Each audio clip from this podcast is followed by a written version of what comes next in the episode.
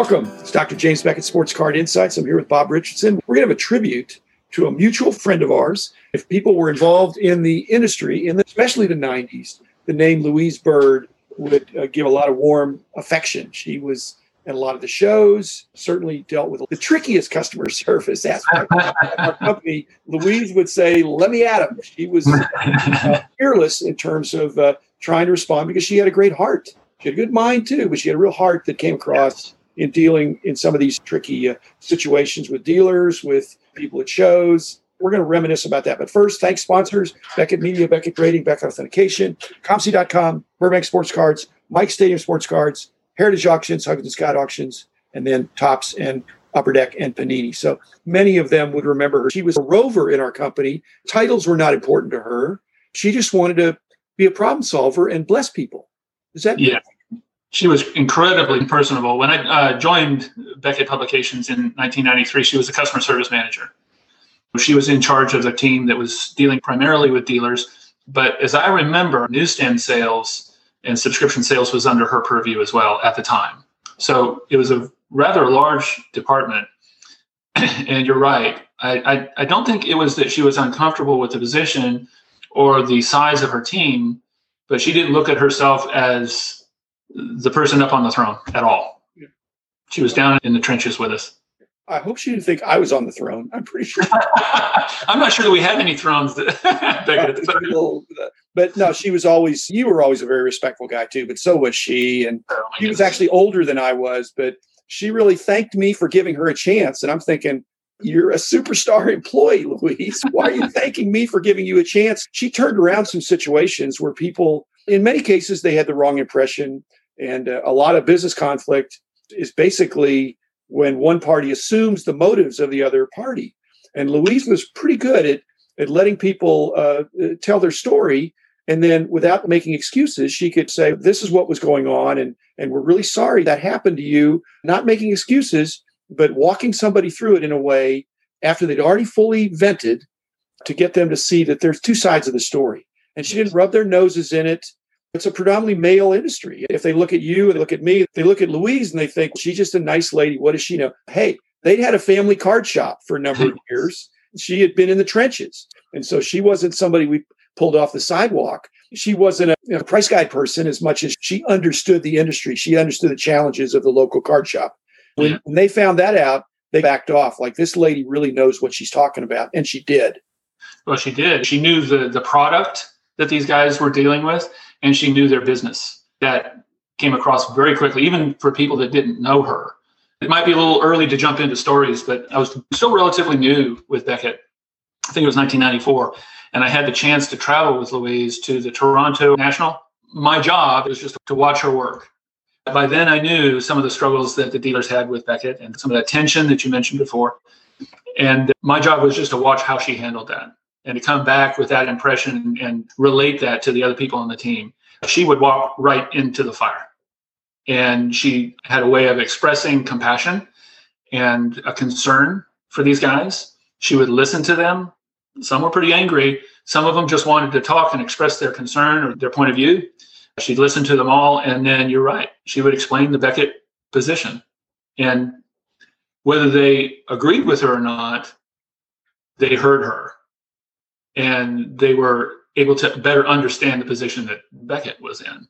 It leads back to that big picture. I completely understand because Louise taught me these guys are dealing with their livelihood. It's their passion. It's what they grew up loving, but it's putting bread on their table. So they were incredibly committed. And she heard that. She listened. She heard them out. It was incredible to see.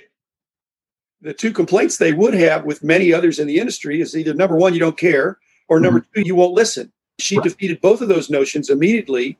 I've mentioned this before that it's almost like a rope a dope. She those leaders punch themselves out in air punches. They weren't punching her. Obviously, she's a was a very nice lady. Yeah, she would stand her ground. She wasn't intimidated. She'd hear them out, and when they got done venting, she would uh, affirm them that if that happened to me, I'd be upset too. Yes. Yes. Here's what we're going to do about it. I, I just want to get into some of her secret sauce. One of the things is because you were probably at her funeral. There were a whole bunch of people at her funeral because she passed away from kind of complications of diabetes toward the end of, of her time with our company. She had real problems with her feet, being on the road, going to a card show in the concrete, but she was such a trooper. What I noticed at her funeral was not just that it was well attended and that people spoke for her, but I've learned that women that have great friends that are also about standing, you conform to the people you hang out with. And the people that, that, that were in her inner circle of ladies, they weren't all widows, but mm-hmm. uh, they were high quality ladies from my vantage point and talking to some of them. And uh, there, there's a little bit of misnomer because she would say, These are my Bible study friends. And, and some people think Bible study, that just means you like study the Bible and take a test or something. Yeah. It's not that. It's a little closer than that in terms of there's a lot of shared struggle. As we said, Louise, her husband died of a heart attack in the parking lot of the National. Mm, yes, I remember her telling me that now. Yes. And I'm thinking it was 86. It was that first Arlington National. He wasn't that old. And of course, I had a heart attack uh, 10 years after that, but she was in shell shock. Yes. For a few years. And then at some point, somebody recommended to her that, hey, there's this company, Beckett Publications, and it may have been her daughter. I, I don't remember. It was mm-hmm. You really, th- this would be a place where you could.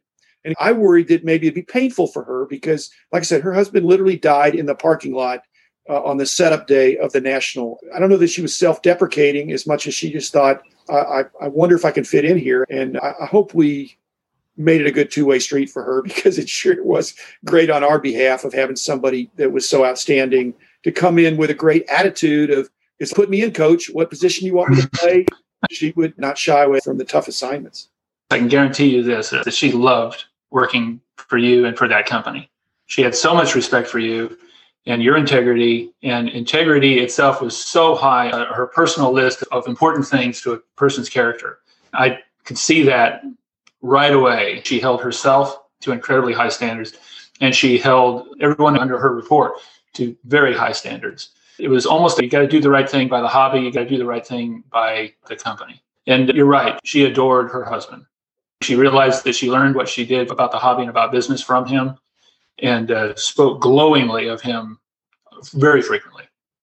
Her professional and personal standards were so high that people respected her. Then, because of that, they respected what she had to say. It was a little bit of earning the right to share the gospel and, and to try to be exemplary. That was a big part of who she was, though. Okay. Her standards were so high that she unbelievably did not think she met her standards. You know, our standards. Is that incredible? Working harder, yes. She thought if I said we've got 100 employees and we're probably going to have to let one go, she would have thought, oh my goodness, I better get my resume ready. I'm, I'm on the bubble. You know, one. That's funny. Uh, she was one out of a hundred, but not in, in, the good way, not in the bad. Yeah. There's men and there's women, and in the culture, and not everybody has the same attitude about that. But Louise was the kind of person, and platonically, when you're observing her, when I'm observing her, even though I was the boss, it makes you want to be a better man. Yes. And that's good. There's no you know romance or anything. It's just that there's some energy of women, some energy of men. I guess I'm pontificating here, but mm-hmm. watching her in action, she was huge on integrity, and I'm sure people in the company didn't want to let me down. But I'm wondering they don't want to let Louise down either of the standard that, that she set. She was um, very good to her people, and uh, she cared deeply about every member of her team. so yes, we were very loyal to her as we were to you. Loyalty is something that can be bought it can, but the truest form of loyalty is earned. That just is a lifestyle. Not sure how to take that other than when I think back of all the different people that worked on our team, you're not supposed to think more highly of yourself uh, than you are, but you should think accurately of yourself. It's not self esteem because she had a lot of confidence, but she was not putting herself out there other than on behalf of others. She wasn't asking for more money or anything like that. I just was blessed to have on our team. And like I said, the, the best teammates are the ones that, that, that, make the other people around them better as well. So she was definitely a cheerleader. she would reward what she called scathingly brilliant ideas. I don't know if you remember that term, but she'd get so excited when a member of her team came up with something new, something innovative. She would say, That's scathingly brilliant. I remember her uh, saying that as as clear as a bell. I also remember that laugh of hers. Yes. Kind of a cackle. Yes. And it was great to hear. I did some what if episodes of what if, but I never thought about the what if Louise hadn't come to work for a kind of sheepishly when she showed up. I don't know if I can help, but I used to have a card shop and I'm thinking, wow, how soon can you start? Was her daughter already there before she came? Or vice? I think so. Wendy, are you referring to? Yeah. I believe so. I think Wendy was, she was the only young single woman that was working with the the price guide guys, which was uh, non-productive for certain people. Uh, but I think Wendy might have said, "Hey, mom, this is a place where you could." And, and I, she might not have come if Wendy hadn't been there. I, am really thinking that there was some comfort level, and then Wendy moved on, but Louise was a mainstay. Was a mainstay. Yeah. Yeah, and going back a few minutes, you mentioned that she had an influence upon some of the other ladies at Beckett, and I'm reminded of a group I, I can't remember exactly what they called themselves. It was something like the Eights. It was a multi generational group, and they when they realized that they were all had the same they were like 28 38 48 58 at the time they're all the same age and of course they aged through that they were all they weren't always the eights but they stayed together i think that had a lot to do with uh, the type of atmosphere that louise created that a multi-generational group like that could could be so tight and so uh, means so much to one another. I remember the the youngest of that group was so touched by Louise and uh, crushed when she passed. Like I said, uh, her funeral was very well attended. It, it, wasn't just our company, but certainly Mark Harwell's was too. But I, you never think that you're going to go to funerals of your contemporaries or people that are younger than you in some cases. But right. you know, it's a, a, life well lived. So a, a celebration of life is something that is appropriate for her. I'm sad about it. On the other hand, if you're going to be around for a certain number of years, make them good. And well, reunited with her total love, Dan, her her husband, for so many years, and then she was on her own for a while. That's inspiring, Bob. I know she would want to be remembered as a person of integrity, happiness, and peace. Absolutely, and faith. I mean, yes, that kind of was her north star. So. Uh, any rate, Bob, thanks for uh, sharing your reminiscences about Louise. Again, a real legend in our company and kind of in the industry. If she wasn't at a show, that the dealers would get. I don't know if you had to go stand in for her sometimes. Or where's Louise? get, get they were frequently looking behind me and, and others that were there. It was Louise here. They wanted to talk to her, not really to us. me too. I just want to step back and watch her in action. I agree. So Anyway, uh, thanks for that, Bob. I, I, really appreciate you taking time to do this. And thanks, listeners. I don't know that you can do an obit and get a lot of info, but I mm think anybody that worked for Beckett Publications during any overlap with Louise would be able to uh, say amen to what we're saying is that she was a, a quality person that is greatly missed.